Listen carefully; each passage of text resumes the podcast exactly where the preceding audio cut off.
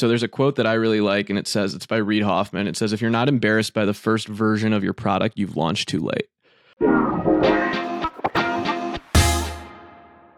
Hey, Prognosis, welcome back to the Printavo Prognosis podcast. Excited that you are here. Excited, Mr. Stephen Farrig, you are here.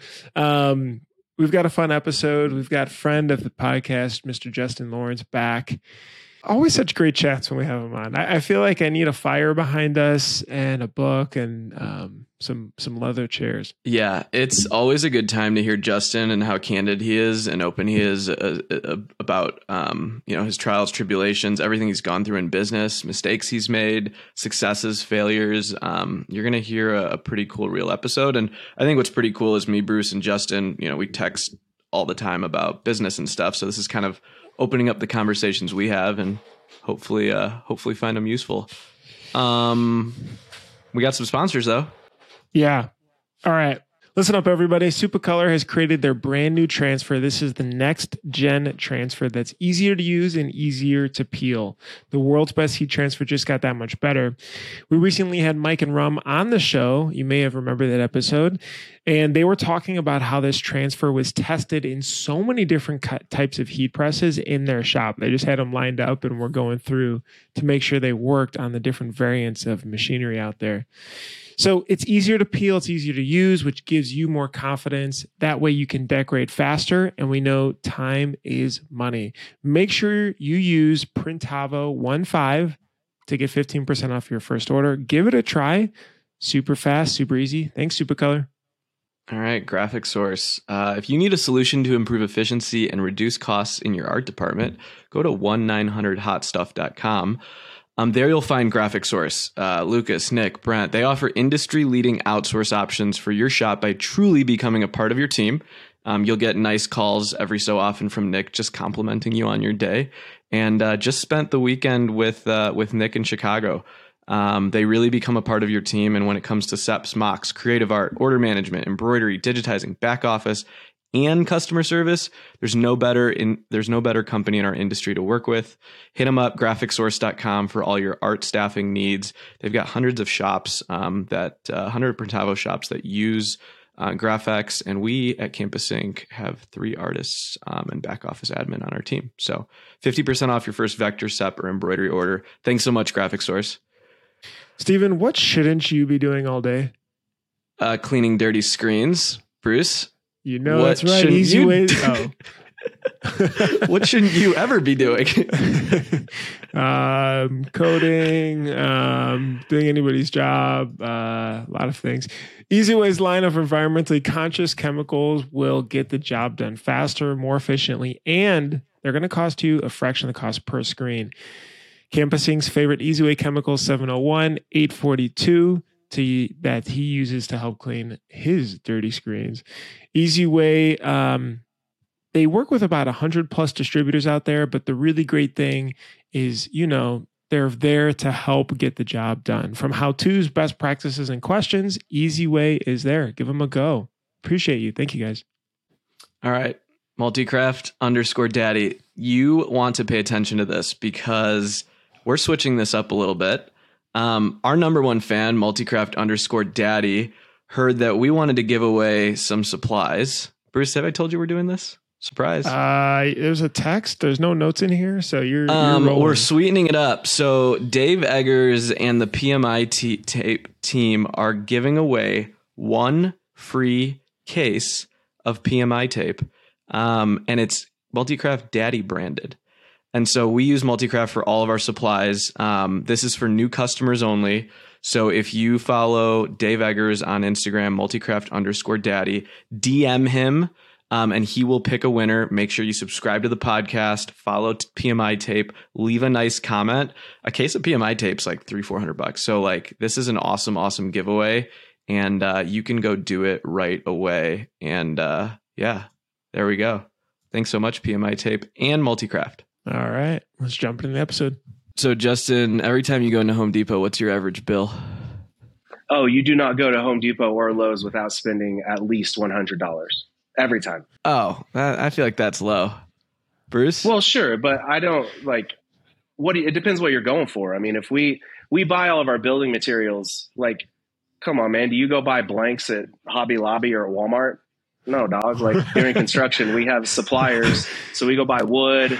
We got an electrical wholesale account. We've got a plumbing wholesale account. We've got a like wood yard, lumber yard wholesale account. You go get wholesale account. We got disc golf wholesale accounts.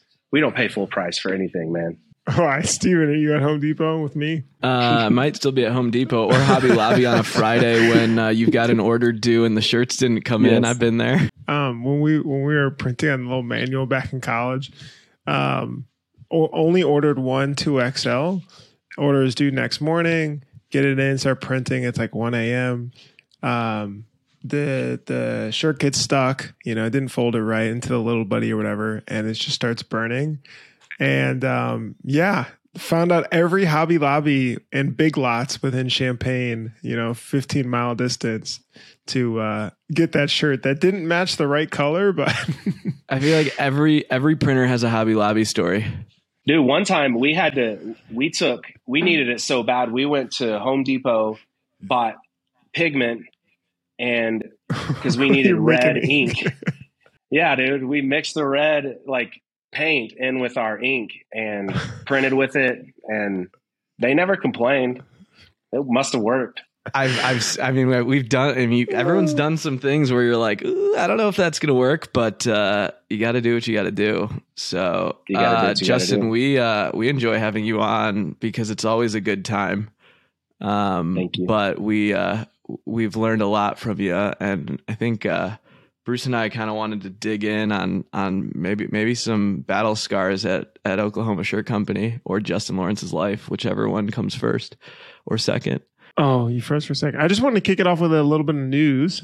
Curious to get your guys' feedback on. So, um, one thing that popped up in my feed here is Kornit. I don't know. Have you guys heard what's going on with Kornit? No, I can't afford one. So, I know that. Just don't pay attention. Like Amazon's got them. Uh, I can't afford them. It's kind of like MHM presses. Like, yeah, I should probably have one, but you know, we'll never have one of those. Kornit has a class action lawsuit against them by their shareholders. Kornit is a public company. Um, now that's one thing, right? But what's interesting, and I feel like this is cool because our industry doesn't have any drama. It's just like, you know, very small and group and kind of like chatty in between the groups. But I think what's interesting is they basically were uh, deceiving their shareholders about large lost customers. And here's a couple of them. Number one, DTG to go was lost as a customer, owned by Delta. Um, Fanatics um, outsourced a huge portion of their digital production, and is, uh, it seems no longer a Kornit customer. And um, a lot less demand because e-commerce has slowed significantly, as everybody knows from the 21, 22 highs and the crazy boom that it was in. Um, so anyway, they I guess they didn't disclose all this to people who own stock in the company and just large shareholders, and now they're suing uh, because that's a big no-no. But interesting, right? Like, a are those people going elsewhere and still doing digital, or are they switching to you know something like transfers? Or I don't know. That that's pretty significant, right? DTG to go is and Fanatics. I mean, those are huge, huge accounts. I don't know because I feel like like three or four years ago we saw stuff in the news that's like Amazon bought hundreds of Kornits and we're all kind of freaking out, right? Like, do you guys remember that? I just don't understand. Those machines are what a half million dollars. I I, I just walk away. I don't even don't even give them the time of day. But like, I think about a, a transfer and I'm like, okay, a DTF machine's thirty grand. I can get ten of those for one Kornit. Is that what's happening? I don't know. I I agree with you. I think that's what was so scary was, you know, pre-pandemic, then like through the middle of it, DTG is ramping up and you see the Atlas machines and you hear the Amazon tales and everyone's going all you even see the print shops that have like 20 freaking GTX Brothers. pros, you know, and just ripping it and like, well, I guess this is the end. And then all of a sudden, just like like quietly, DTF shows up and I think silenced every like not everything, but just quickly was like, well, okay, uh, pre-treatment sucks. These distributors don't want to make these guard. I thought like for sure everyone's going to figure out how to pre-treat these shirts so that I can just eliminating pretreatment. The DTG technology is great, but until you eliminate pretreatment, it's garbage. And then DTF was like, here's the solution. And that, that to me is the instant, you know, it's the David and Goliath story. Like it doesn't matter how practical of a automation or technology you have when you have something as simple as DTF that is scalable and is something that Amazon or anybody can make, or you know, you can find a supplier like Supacolor, and then overnight you are a you're a very contentious decorator. You know. Okay. Did we chat on Multicraft on their um on how how it went everything for it was awesome there. it was uh there were people flew in from all across the country it was an awesome event uh they did a fantastic job super proud of uh dave and the team there um but yeah it was super exciting and just saw a lot of old faces new faces um it's crazy i was talking to bruce about this how many people fly across the country for education um like there was a whole shop that flew in their team from denver to to learn from the made lab guys um it's pretty cool to see so super exciting. Um, okay, Justin, I'm curious, real quick, on the DTF side, just because it's it's a hot topic. How much of your business has now changed to heat pressing? If you were to if you were to look back four or five years ago. Yeah, a lot. I mean, I, I say a lot. It's definitely we just know we know how to answer or solve problems faster now. Like for all of our, if it's below our screen printing minimums, um, you know we're we're ready to go with DTF. We have stopped cutting vinyl altogether uh, for you know dec- like numbers and names customization. That is DTF. Um, it's truly to me DTF. We have started. So we are we send out probably oh gosh, it's probably twenty five hundred to maybe five grand a week of the we outsource to a there's a local DTF shop here and then there's the the Supacolors and fusions that we work with. And we've been busy here. It's the first time we've really spent like dedicated personnel to r&d i have a guy who's a bit of a craftsman because that's the key. You can't just grab somebody that's what we've learned at least. You can't and stephen you, you're tinkering with your um, your dtf your transfer machine has certainly illuminated this but you know we realized that we we're spending two to five grand a week outsourcing this stuff.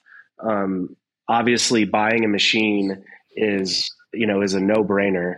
So what we've done is we Did have you? our. I remember last GTX, time you said you wanted well, to.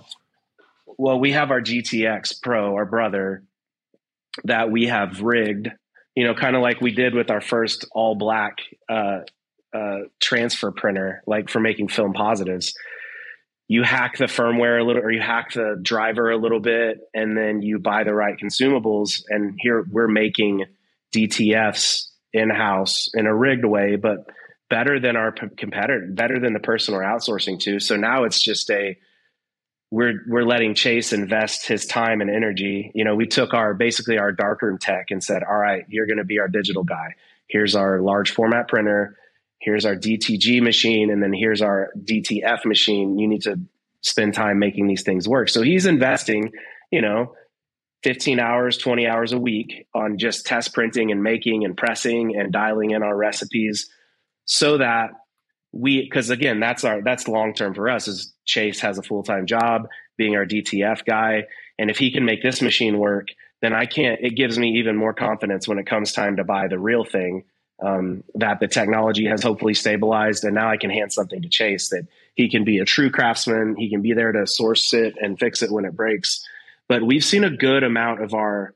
I, I don't know that we've like taken our screen printing business and flipped it into DTF business, but it has given us a new tool that doesn't clog up our print shop. You know, we're we're keeping our print shop tuned to be doing what it needs to be doing.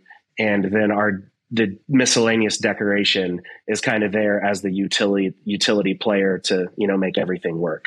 And so it's if anything it's it's not that it's increased profits it's definitely increased stabilization to our production and and like what i my my true vision for dtf is i really believe that it is the solution for print on demand so as soon as we have it dialed then our online stores, our merch stores, our fulfillment, um, our persistent stores, like corporate stores for companies that buy their uniforms and stuff from us, that game completely changes. We no longer hold inventory. We just hold blank stock that we're ready to DTF or embroider kind of on demand.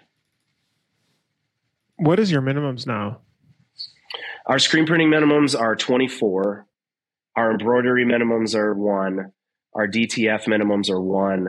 Um, yeah, I mean, as far as those go, that's our that's where we're at. What is what is the thoughts from both you guys then on the front of office work of that? Because that that was the big thing with digital, right? Is the the time spent of the approvals and process there, and everyone was trying to simplify it with more templated art or you know designer studio type things.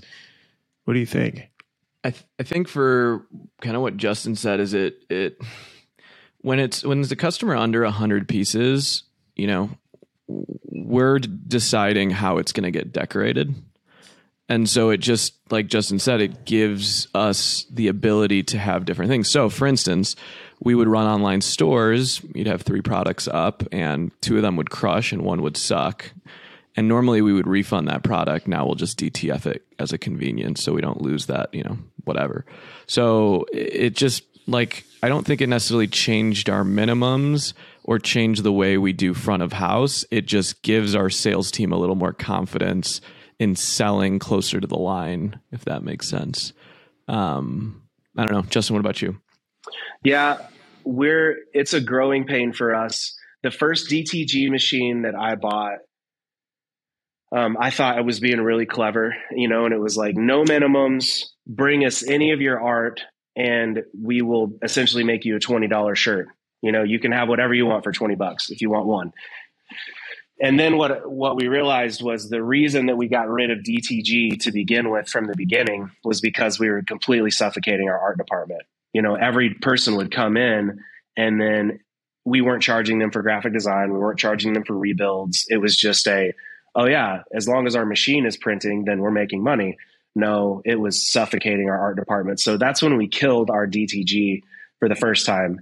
And then we brought it back under a different, you know, we thought we we bought I bought another one thinking that we were going to have production insurance. You know, if we mess up a six color job, we order the blank the next day, you know, we can print two shirts without having to do setups. Well, then we realized that they wouldn't you can't put a screen printed and a digital shirt next to each other and pass it. Um, so then we got rid of DTG again. And now, like, now that film world is a thing, we've recognized that we've gotten tighter in art and we've gotten tighter with our customer care team so that we're going to make these shirts. And like to Steven's point, like you just have to get dialed in that if we take people's art, it's going right to that's the that's one thing that is nice is it's it's most of the time their art can go straight to DTF um, with a, with a little bit of tweaking. If we're building something from scratch, then we're kind of in the same position that we were in. Um, but my hope is is do you guys remember the um, like in Walmart? Walmart did it. Maybe Target did it. Um, but probably I would have been in middle school. So this would have been in like 1996, 1997, the late 90s, in the 1900s, um, there was this machine that you could go in and you could, there was a digital screen and you could pick the front of the card, you could pick the back of the card, you could digitally, you could make a custom like birthday card or anniversary card or whatever, and you could personalize it and do all the things. That's what we want to do in our lobby is I we have a we took Inksoft and we hacked it a little bit and we dropped it into our website and we're calling it our design studio or design lab.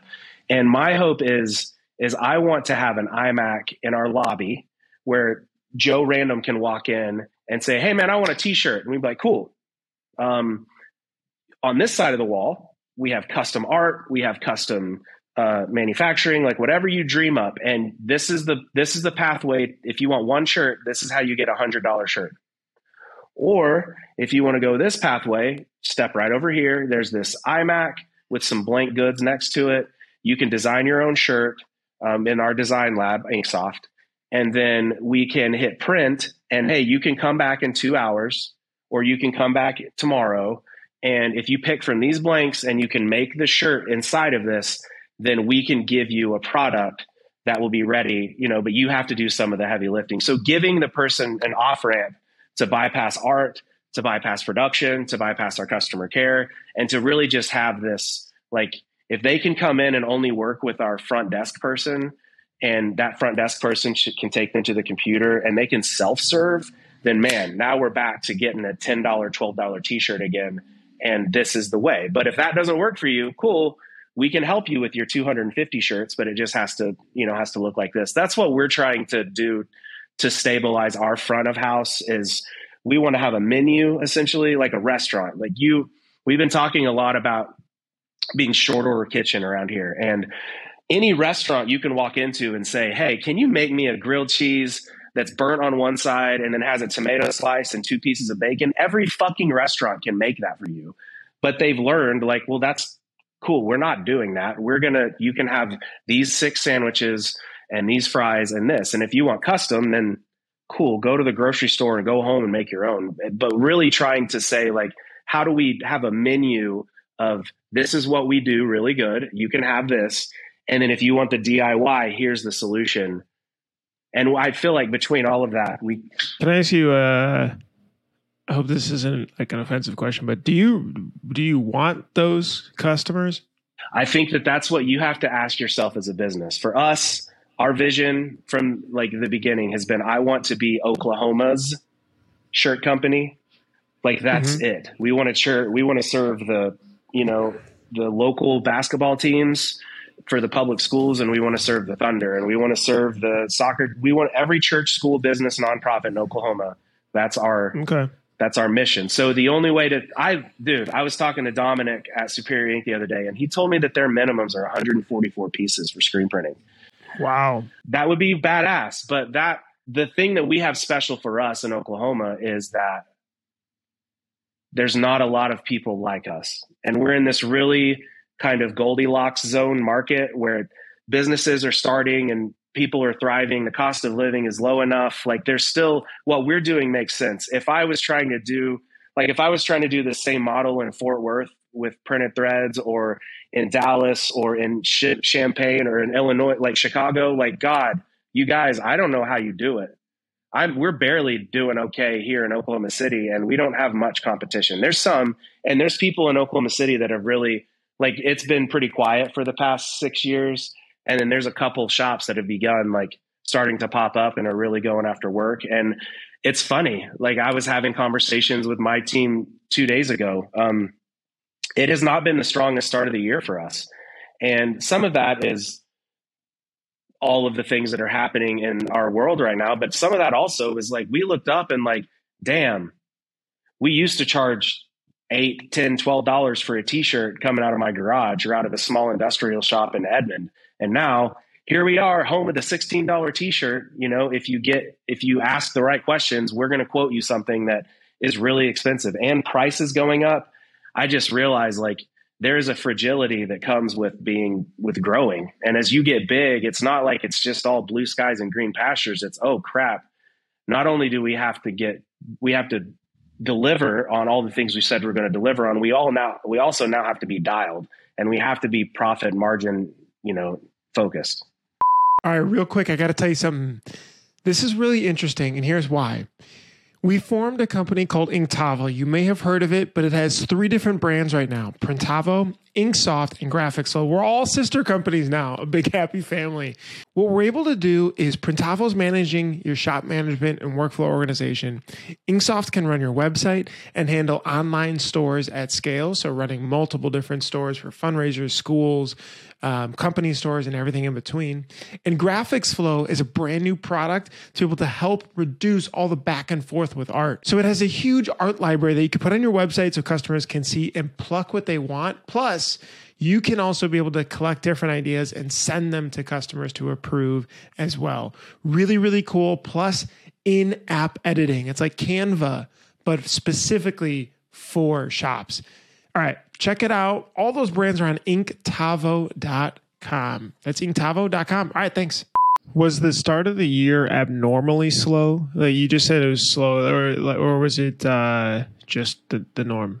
I don't know if I can answer that question like with a like with what accuracy it like? because it's it's emotional. Yeah, it's oh. like it feels like we're down. It's but I also have I have a side project that is also you know that takes away from cash flow and all of the things. But I, I but looking strictly from an objective standpoint, you know we're we're almost two hundred grand behind right now where we were this point last year. Same sales, same months, like January, February, March.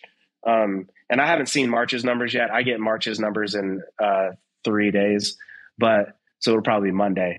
But you, uh, when you directly compare year over year financials and sales, we are we are way behind um, where we were this time last year. I don't know why. Do, do you think it, do you think you can compare though I don't know. Sometimes I feel like sales cycles are so abnormal from the you know shutdown and from everything COVID related that is creating these these weird like swings. And I see that in our open like order data that it's it, it's not a hundred percent back to call it 2019. But then again, maybe you've grown so much since 2019, it's hard to even use 2019 as a, as a base metric. You're not wrong. I look at your um, I look at your Printavo open source data. We were looking at it yesterday as a team because it's the only, it's some of the only stabilizing data that I have. I mean, between that and the information that the Printing United Alliance puts out, you know, like the wages and salaries and stuff for our industry and, you know, the stuff a true trade organization should be putting out, they're putting out but yeah, that's the that's the curse of this business. I look up and I'm just like, God, I look at the calendar right now all of our work is two weeks out. But I don't have work in 30 days. I don't have work in 60 days. I don't have work in 90 days. We just hope that based on the sales cycles from the previous years that these people show up. And they do. Gosh, they do until they don't. You know, and when they don't, what do you do? Sit like we can't pivot. I feel like that's where it's scary to be a restaurant. You know, and that's where I have a fire under my ass right now that I haven't in a long time to uh, develop business to market to go find new business to remind people like we're here. It's but it's it's scary when you take a step back and you look for me and i look and at something that how do i feed my family? And it's by selling a t-shirt that has ink on it. It's scary to think about like this is we just have to keep doing this. And so i'm i'm trying i'm in a real new spot seasonally with my business where i don't have the confidence right now that i used to but I'm not, I'm trying to let that not cloud my judgment. I'm also trying to really believe in who we are and what we've done. And we've been here before and we survived the pandemic and we have great people and we we make a good product. And I'm just like going through these things of man we we're okay but are we you know it's just a i've um i've had some uh couple chats with different manufacturers and shop owners and it seems like there is a sentiment of worry.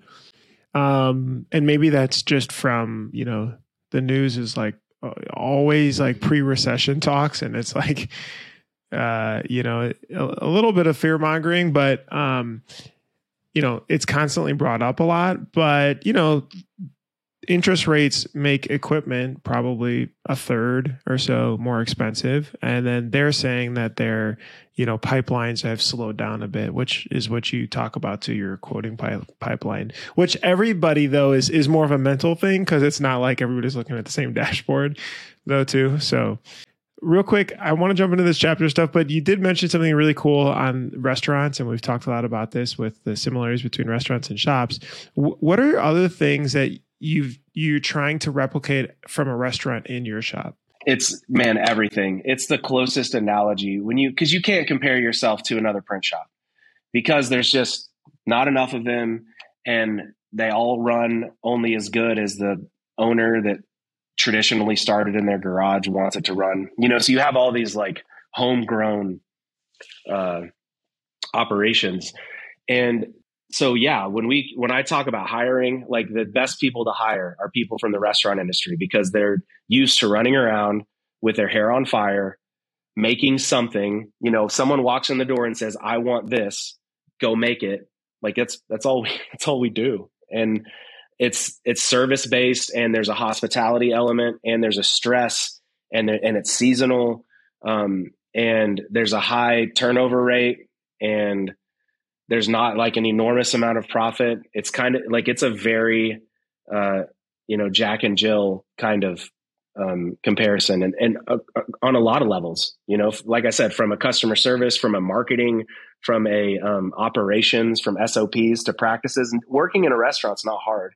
Working in a screen screen printing shop is not hard, but there are a billion variables and there's a billion little things that you have to pay attention to. And if one of those little things is not handled properly, it can ruin the entire experience for the customer. You know, I, I, we were talking about a few days ago the idea of, man, somebody walks in, I have the best customer care team. We get them excited. We promise them the world. And then our art department comes through and crushes it. And then it goes to purchasing. And then they get here and we put it in this really awesome box and then our screen printing team decorates it and prints just with the craftsmanship of all time. You have this really awesome something. And then all it takes is one person you know your qc person at the end of the dryer. Or sometimes when we need temporary help you know that's often the first place that we will bring in temporary help is put someone at the end of the dryer catching shirts, folding them, and putting them in a box. But that person at the end of the line, if they don't do the same thing that everybody else did, then they can ruin the whole experience. And it doesn't matter how well someone does it. If you, so that's where it's just fragile. And cus- the customer service and the, um, the, um, opinions and reviews and repeat customers and all that garbage nobody people often forget that everything that we do is custom manufacturing. Like we're taking something that has never existed before that lives inside of this consumer's mind.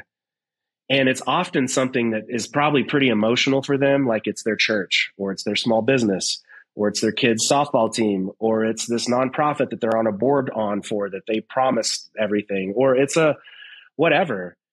Generally, t shirts are are representing something that's really really special to the person that's getting them and man when you fuck it up you hurt their feelings. Yeah. And that's that's tough. Like Personal. it's just tough. And it's often i'm like also i want $1800 for the, that too. So we've charged them a premium. It's something they love. They've like I, I don't know. It's fragile. Okay this is interesting. I think this will transition us. So i was just google searching um, some about restaurants because I think I think what's really interesting about a restaurant is like the chef or whoever the owner is has to constantly be reinventing themselves, right? You hear about these restaurant groups that like they go into a city, they have this whole concept, they do it for four or five years, and then they go do another one or they do another one. It says here, um, uh, 90% of restaurants that are op- are still operating past the five year mark will stay in business for a minimum of 10 years, um, which is really interesting. I kind of we've we've known you Justin for a while, and if you're the the the head chef or whatever at at Oklahoma Shirt Company, you've kind of made it past. You know, you're, you're kind of in this like next next gen of your company. I'm curious because I think it's really interesting because now I'm just starting to hear the like that hunger of like the chef like we have to keep reinventing, we have to keep figuring out our new concepts, and you know that's why Bruce probably asked like, are you crazy to let people in your door to design one shirt? But I, I, see how you're thinking. If you could go back to like day one Oklahoma Shirt Company, what is chapter one for you? And what were like the pivotal, yeah, like if a shop's listening to this and they haven't done a half million dollars in business yet, maybe you're still in school. Can you can you walk it back now to like year one, year one just in the kitchen?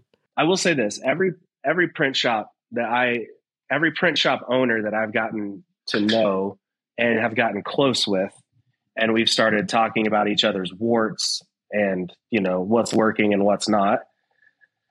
Everybody has there is something unique that's not the same thing, but it's something unique to each print shop that kind of keeps them going. You know, for us, so like I didn't set out with a, my chuck wagon and go find land and build something and like the American dream. No, like I was working for a church. I was going to, I was trying to get into medical school and I realized that like I have too much going on, so I can't work my full time job. So I just need to side hustle. And so I start printing crap in my garage. And screen printing for me, like the vision, Oklahoma Shirt Company from the beginning, I told my three closest people that worked with me, uh, one of which is still here, the other two are not. Um, I said, man, maybe there's one day when I get into school or when I'm done with this, like you guys buy this place and if this is what y'all want to do. But it was never my dream or my vision to be an operator for a long time of this place. It was just, I, I saw opportunity and then we caught fire with something. Our special thing was our subscription service. Other people's special things, you know, Stephen, like in your, you know, you, you found this sleepy shop that was a cultural hub in a town that you were going to college in. And as you got to know these guys, you were like, man, I can really pull y'all out of the dark ages and we can make this even more special. And then I saw your like thing yesterday of the schools. And so I think that you have to identify what's special about you. That must have been a pretty big tilting point. The the monthly. Was that chapter one, you think, or was that like chapter two? Well, that's what made me realize, like, oh, we have to this is no longer a side hustle. Like this is a primary hustle and we have we need to pour gas into this and i need to hire someone. We need to start building some infrastructure around this because it's only growing. And it's not growing like a lemonade stand's growing. It's growing from oh we have 100 subscriptions and i have zero overhead. And then the next month we have 200 subscriptions and then the next month we have 300 and then a 1000 and then 10000 and it's like oh my god okay we have to take really good care of this thing now because there's opportunity. Um, Do you think like you you trying that to to to get there and do the monthly thing and blow that up was um, because of your curiosity and and it like if so like do you feel like you still are as curious as you was before because I feel like over time too, it's like you, you get more narrow and you, you sort of less willing to try stuff. Probably less so you, fairy guy. You know, you'll like dive in and you know writing checks and doing things left and right. But uh, what do you think, Justin? Man, I'm I'm not really good about doing one thing for a long time.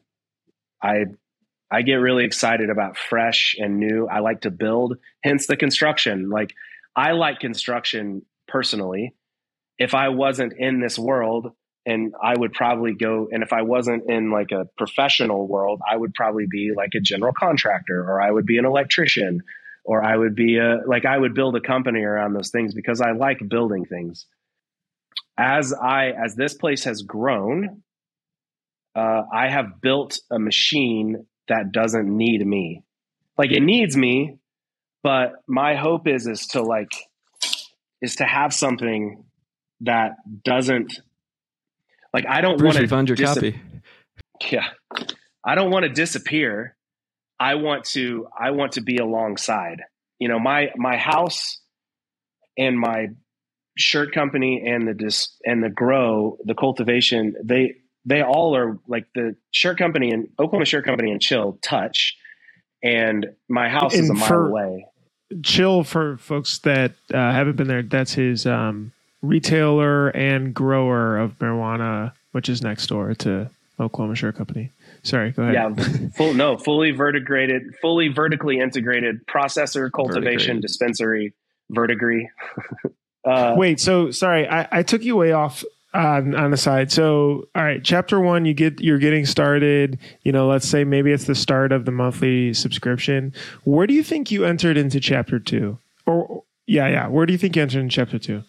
W- was it a subscription number? Was it a need?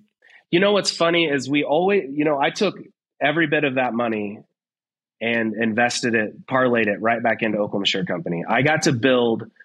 I used to say this. I said this five years ago. Like I got to build a print shop that is the size of like a 15 year old print shop. You know, it's not something I got to get, I got to get something really, I got a lot of horsepower really early on. And I built a business that could support the production needs of a large subscription business that was not a very busy custom printing shop. And, you know, as the subscriptions grew, you know, our custom business was growing and as our subscriptions started petering off our custom business continued to grow. And so the sustainable solution is, you know, replacing the subscription revenue with custom printing revenue because the subscription revenue is temporary, but the custom printing revenue is forever. As long as there's a church, school, business, nonprofit, or person that has marketing needs, then t-shirts and promotional products and embroidery is something that you know will go alongside with it. Justin you said the word like horsepower. Is that because the subscription was doing so well you just had cash because you're collecting money up front? Like that's the you know that's the advantage of selling online? Absolutely. Had i had i done it so chapter two would be called shirt of the month for sure. And i would break that down because had i give you know hindsight uh, I could have hired one or two admins and outsourced production and then just been another box startup company that was really doing really, really well. But at the end of that, I don't know that I would have had, I just would have been a broker at the end of the day. And I think what makes Oklahoma, the two things that make us the most special, I think, is our art department and our production horsepower. And that is I could simulate an art department, but I don't think that we would be able to say yes or do or be the company of influence in our city that we are without our production capacity. Because at the end of the day, that's like, what are you?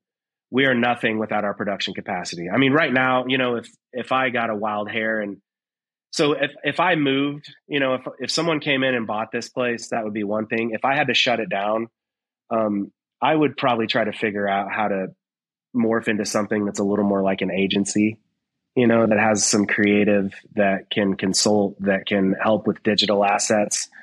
But the production, production's just, I, if anybody asks me about screen printing right now, you know, I tell them to run away from production as far as you can. Go find, there are plenty of talented decorators and hungry decorators uh, don't build a business around scaling large production because it's just it over time it's fun to grow, but over time it just becomes this atrocious big liability and machine. And I, which is awesome, but it's just something that it takes a lot of capital input and it takes a lot of handling and you can't have some you can't have a large print shop without having a large amount of people and that's just it. And having a large amount of people is is is hard. It's worthy and it's good, but it's hard. You know, that's the uh, Rich Santos. Uh, he when he was on Shirt Show. I don't know if you listened to that episode of Culture Studio. Um, he was like, my realization was I'm not printing shirts. I'm managing people to print shirts, and I'm like, that's the skill that I have to get good at. I was like, wow, okay, you're right. that goes for any type of business. I was going to say, like, I am my business is in a place where if any problem pops up, I can't fix it by myself. And that's a that was a that's a scary realization. When we get if we get into financial trouble, I do not possess the personal wealth to rescue this place anymore. If if we get into a situation where we got to print a bunch of shirts overnight, I can't just get in there and wrap my hands and my head around it and grind it out.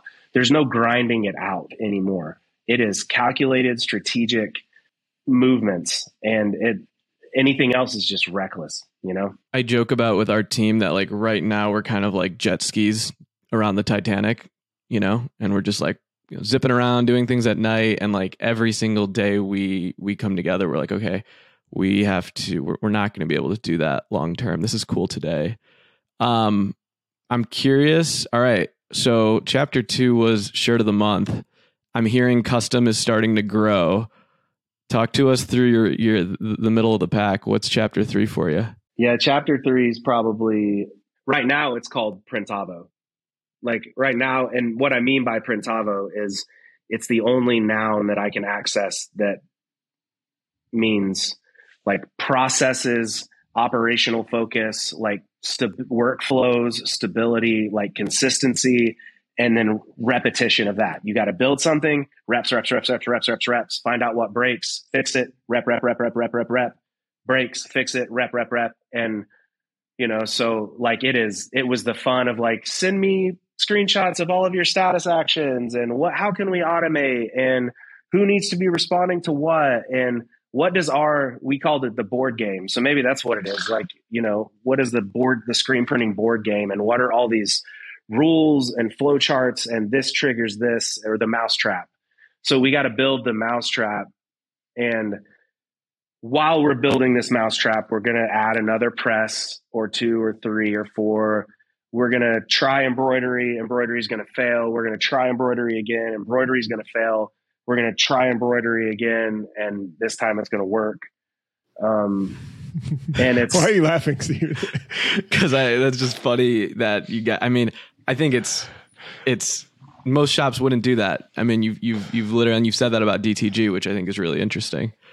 So there's there's no there's no choice. Like when we are as when we're who we are like we have to be able to do embroidery. We we were outsourcing embroidery but and maybe this undermines what i said about production earlier but when we have to outsource embroidery then we become dependent upon someone that tells us yeah it's going to take two weeks. The fuck it does. I need this tomorrow because this person that spends x amount of money with me a year tells me that they have to have this tomorrow then i have to get it to them tomorrow. If i don't then they're just going to go it's a fragile relationship like as long as i'm fighting for this person then they know that I've got their back and they'll continue to do business with it with us. But if I can't fight for them, then they'll go find somebody else who will fight for them. So embroidery, we had to do it because we had to solve these needs. And then once we build a right now, our focus, if I could have any business, um, well, certainly we would take screen printing business right now, but it's embroidery. You know, we that's our biggest area. Embroidery and promotional products are the place where we need to grow the most. Our capacity in screen printing is fixed. We're going to keep doing what we're doing for screen printing, but we need to invest. I need to invest time and energy and effort into developing our embroidery and digital printing business and promotional products. And that's just the same with DTG. Like, yeah, this makes sense. Oh, this sucks. Oh, this makes sense. Oh, it sucks. Really, what it is is none any of those times with embroidery and with DTG, Justin never invested the time that was needed to become good at this. Like we are all these machines, every one of them are awesome. You just have to become a craftsman. And we've gotten fat and lazy and accustomed to like, oh, I'll just buy this out of the box solution that's badass that works all the time. And all I got to do is buy this embroidery machine and now we can do puff embroidery. Tight. We're really good at this. No, like the energy it takes to like make puff, you have to you have to become a craftsman and that is true with everything. That's true with screen printing, that's true with embroidery, that's true with your finances and accounting and bookkeeping. That's true with like cleaning the bathrooms. Like you either do it well professionally or you shouldn't be doing it. And if you're that would be what I tell myself early on like don't try new shit until you're ready to go all in. Or like with Chase and our digital printing, find a, if you can't be the person to invest in that new process and to own it, then you have to hire somebody or find somebody to own it. Otherwise, you're just going to have equipment sitting in the corner that you're making payments on that's collecting dust and it's and you just are mad about it. That's it. I I think when we look back in it, we're like, okay, we would have done this the right way or hired correctly. But I think something that like I see when you talk about that chapter. So there's a quote that I really like, and it says it's by Reid Hoffman. It says, "If you're not embarrassed by the first version of your product, you've launched too late." And I feel like when you just talked about reps or Printavo or Mousetrap, that speed and iteration to fail, like you weren't afraid to be like, all right, bring it in, bring embroidery in, dump it, bring it back in, dump it and I think a lot of shops listening to this might wait a long time before sometimes pulling the trigger. And I think there's something to be said about like in those early chapters of your business, you're at the poker table and you've got to gamble a little bit if you want to get to the next spot, knowing very well that you could fall flat on your face, right? Do you regret the way that you did it, or do you think that that has to do with some of the luck that and fire that you guys had? Uh, the only regret that I have is hindsight is twenty twenty. Um, if I could do it all again, I definitely would build Oklahoma Shirt Company the way in which it was, for sure. Like no regrets about that. I probably wouldn't have done Chill. Like I wouldn't have started another business. I thought that like, man, everything I touch is working. I'm really good at being an entrepreneur. And like I my spiritual gift is like this. Um probably that's true, but also the only the only thing that makes a product work or a business work is if it's special. And that that's a lesson that I've had to learn really hard over the past 2 years. And I keep telling myself this like think about like emotionally because I also I hype myself up and I get really excited and um, there's there's goodness that comes with that and there's momentum and inertia, but there also is I think I I convince myself of an idea or I lie to myself or I like portray it and like, yeah, this is how this will be. And this is how it is. I have a vision, I speak it, and then it's true. And that's not true with chill. You know, I I saw it, I saw the opportunity, I saw the retail experience, I saw all of it, and I had capital. And I thought, man, I'm gonna do this thing right. I'm gonna like invest in the right places and do these things. And I built this really cool vessel. And it was like having a car at a car show. Like if people came to it, then it was great. And they would look at it and they would appreciate it and they might even spend some money. But then at the end of the day, like it was like, okay, cool. Yeah. Like I'm going to go back to doing what I'm doing. And you've got this really special thing here, or you've got this really cool thing. And so what makes it special is when people adopt it and when people decide like, yeah, I love this not because of Justin or not because of like I just this thing is enhancing my life, like shirt of the month or like our custom screen printing things or you know the things we're doing here. But at Chill, what I realized was I built this gas station, the dispensary at least, like I built this gas station that people come to to get one thing and then they leave. And if it's nice, think about how many awesome restaurants you've been to that you haven't gone back to. And that's what I did with Chill essentially. And so now I'm trying to, what I'm having to do now, which is the hardest work, is make it special. Going back to chapter one or chapter two, shirt of the month, like what made it special was that it was unique. Uh, it was, there was a need for it and it had a great price point and it activated. And, you know, chill is unique and the price point is average and the product is good, but it's not like it's not changing anybody's life. So now we're trying to build it special. So I would say not doing chill um, and just continuing to focus on Oklahoma Shirt Company would be something that I would have done. Like just not be bored, be content. Like, and I was also, I've been, you know, I've spent since I was, you know, a child, I mean, all are trying to find identity in what it was I was doing. I found identity um, in high school with music. And then I found identity in college with like my business that I started doing, being a DJ or a videographer, photographer, like event production. And then I found my identity when I started working in the church. And then I found my identity in going to medical school. And then when that didn't, when I didn't, when I stopped doing that, I found my new identity in Oklahoma Shirt Company. And I, I should have just focused on one thing. And I, I keep looking to all of these different places to find my identity. And now I realize, man, I've got a really awesome, fantastic wife, and my children are healthy, and my family's great. And these are the like, those are the things that I'm finding identity in today versus these businesses that kind of could come or go. Someone asked me, like, would you sell Oklahoma Shirt Company? You bet your ass I would but I also would have an identity crisis. And that's an unhealthy relationship, in my opinion, that I, what would I do? Well, I'd figure something out, but I have far too much emotional attachment and personal identification in these businesses. So I would have, I would have built this place um, in a much healthier, sustainable way. I wouldn't have scaled as fast. I probably would have stopped at two or three automatics um, I would have invested in people, even like my team, even more. Um, and I would have probably like fought for more stability and like sustainability because that's what I want now. Like, cool, we made it 10 years. Sweet. Can we make it another 10 years? Or what do the next five years look like? What is this? Do I want to be 70 and doing this? Maybe. Um, So yeah, I, Old I man think Lawrence. that Ooh, you're still gonna be out there shit pulling talking. a squeegee. Wait, what what what size of company was chapter three too? Because that's interesting as to where process comes in. Uh, like, is it a person thing? Was it a revenue thing? Yeah, it's probably 15 people working here.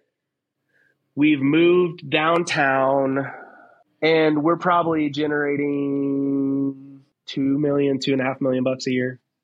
Wow, off And- fifteen people. Yeah, dude, that subscription business Oh, was I gotcha. I gotcha. litty. Yeah. Let's be real. That those people weren't generating revenue. Like those people were handling the generation of. There was just a. We've got this machine that's running. We got to keep it going. I mean, we spent It was like a person thing that broke down. That that's why you needed the process coming in. Yeah, and custom. Now it's time to build the custom screen printing shop. You know, it's we tool and configure around this once a month. We have to print five, six, seven, eight, nine, ten, fifteen thousand of something.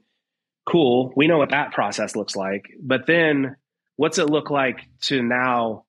Cool. We got to push fifty jobs through this week, or we got to push five jobs through today, or we got to put like, how do we keep track of all of these things? And as we're gaining in popularity, the person in Oklahoma City who was the screen printing, like, you know, the the institution for the past 30 years is also winding down their business.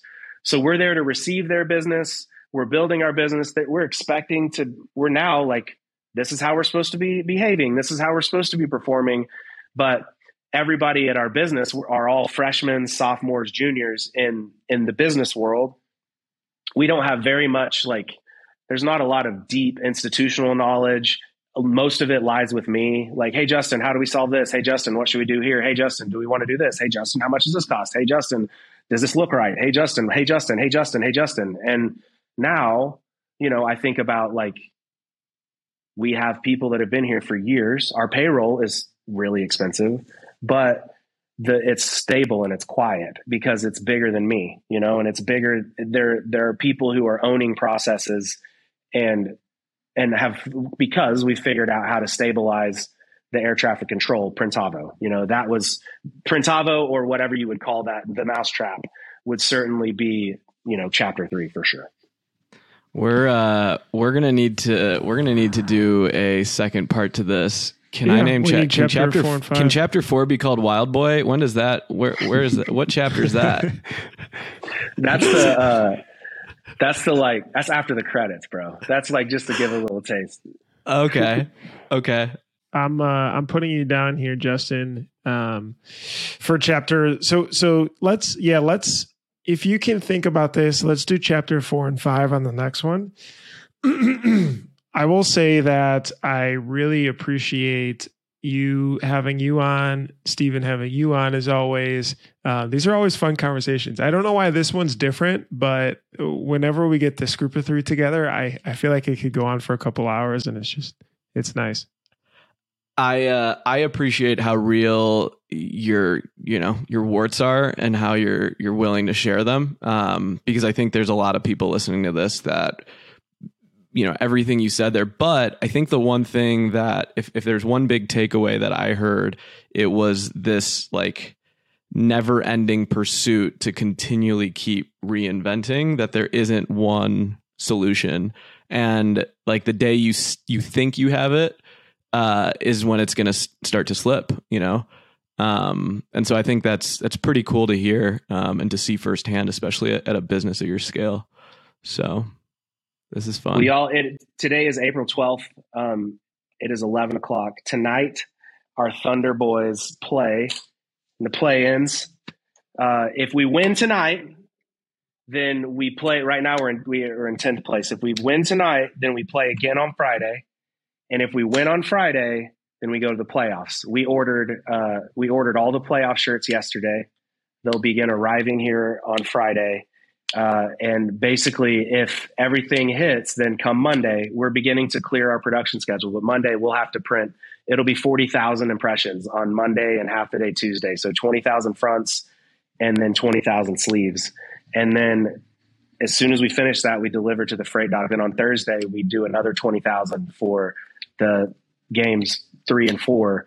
And I don't know if we'll go past round one, but if we do, then it just keeps going and going and going and going. So that's it's exciting around these parts. So whenever people, whenever y'all listen to this, you'll know what is. Right now, I I don't know if we're gonna make it or not, but you know, it's fun to have hope, and we're getting ready for it. Go Thunder! Let's talk about that. Let's talk about that too in the next one. Yeah, that'll be cool. Yeah. All right, Justin Lawrence, Stephen Farag. I'm Bruce from Ink Tavo. Thank you guys. Bruce Appreciate Ackerman. you. We'll see you. Bruce Ackerman. See I'm boys. here. You gotta you Thank you guys change so much your for middle listening. name. Thank you for listening on this episode of Pronouncers Podcast. We appreciate you too, and we'll see you in the next one. Thanks so much for listening. Hopefully that was informative. Don't forget to subscribe. Don't forget to like. Don't forget to hit the bell for notifications if you enjoyed this video. If you enjoy all the stuff we're putting out, it's really helpful. We love to just be able to see it. That means that we're doing a good job. To subscribe, hit the bell for notifications, and hit the like button. And I'll see you in the next episode. Bye.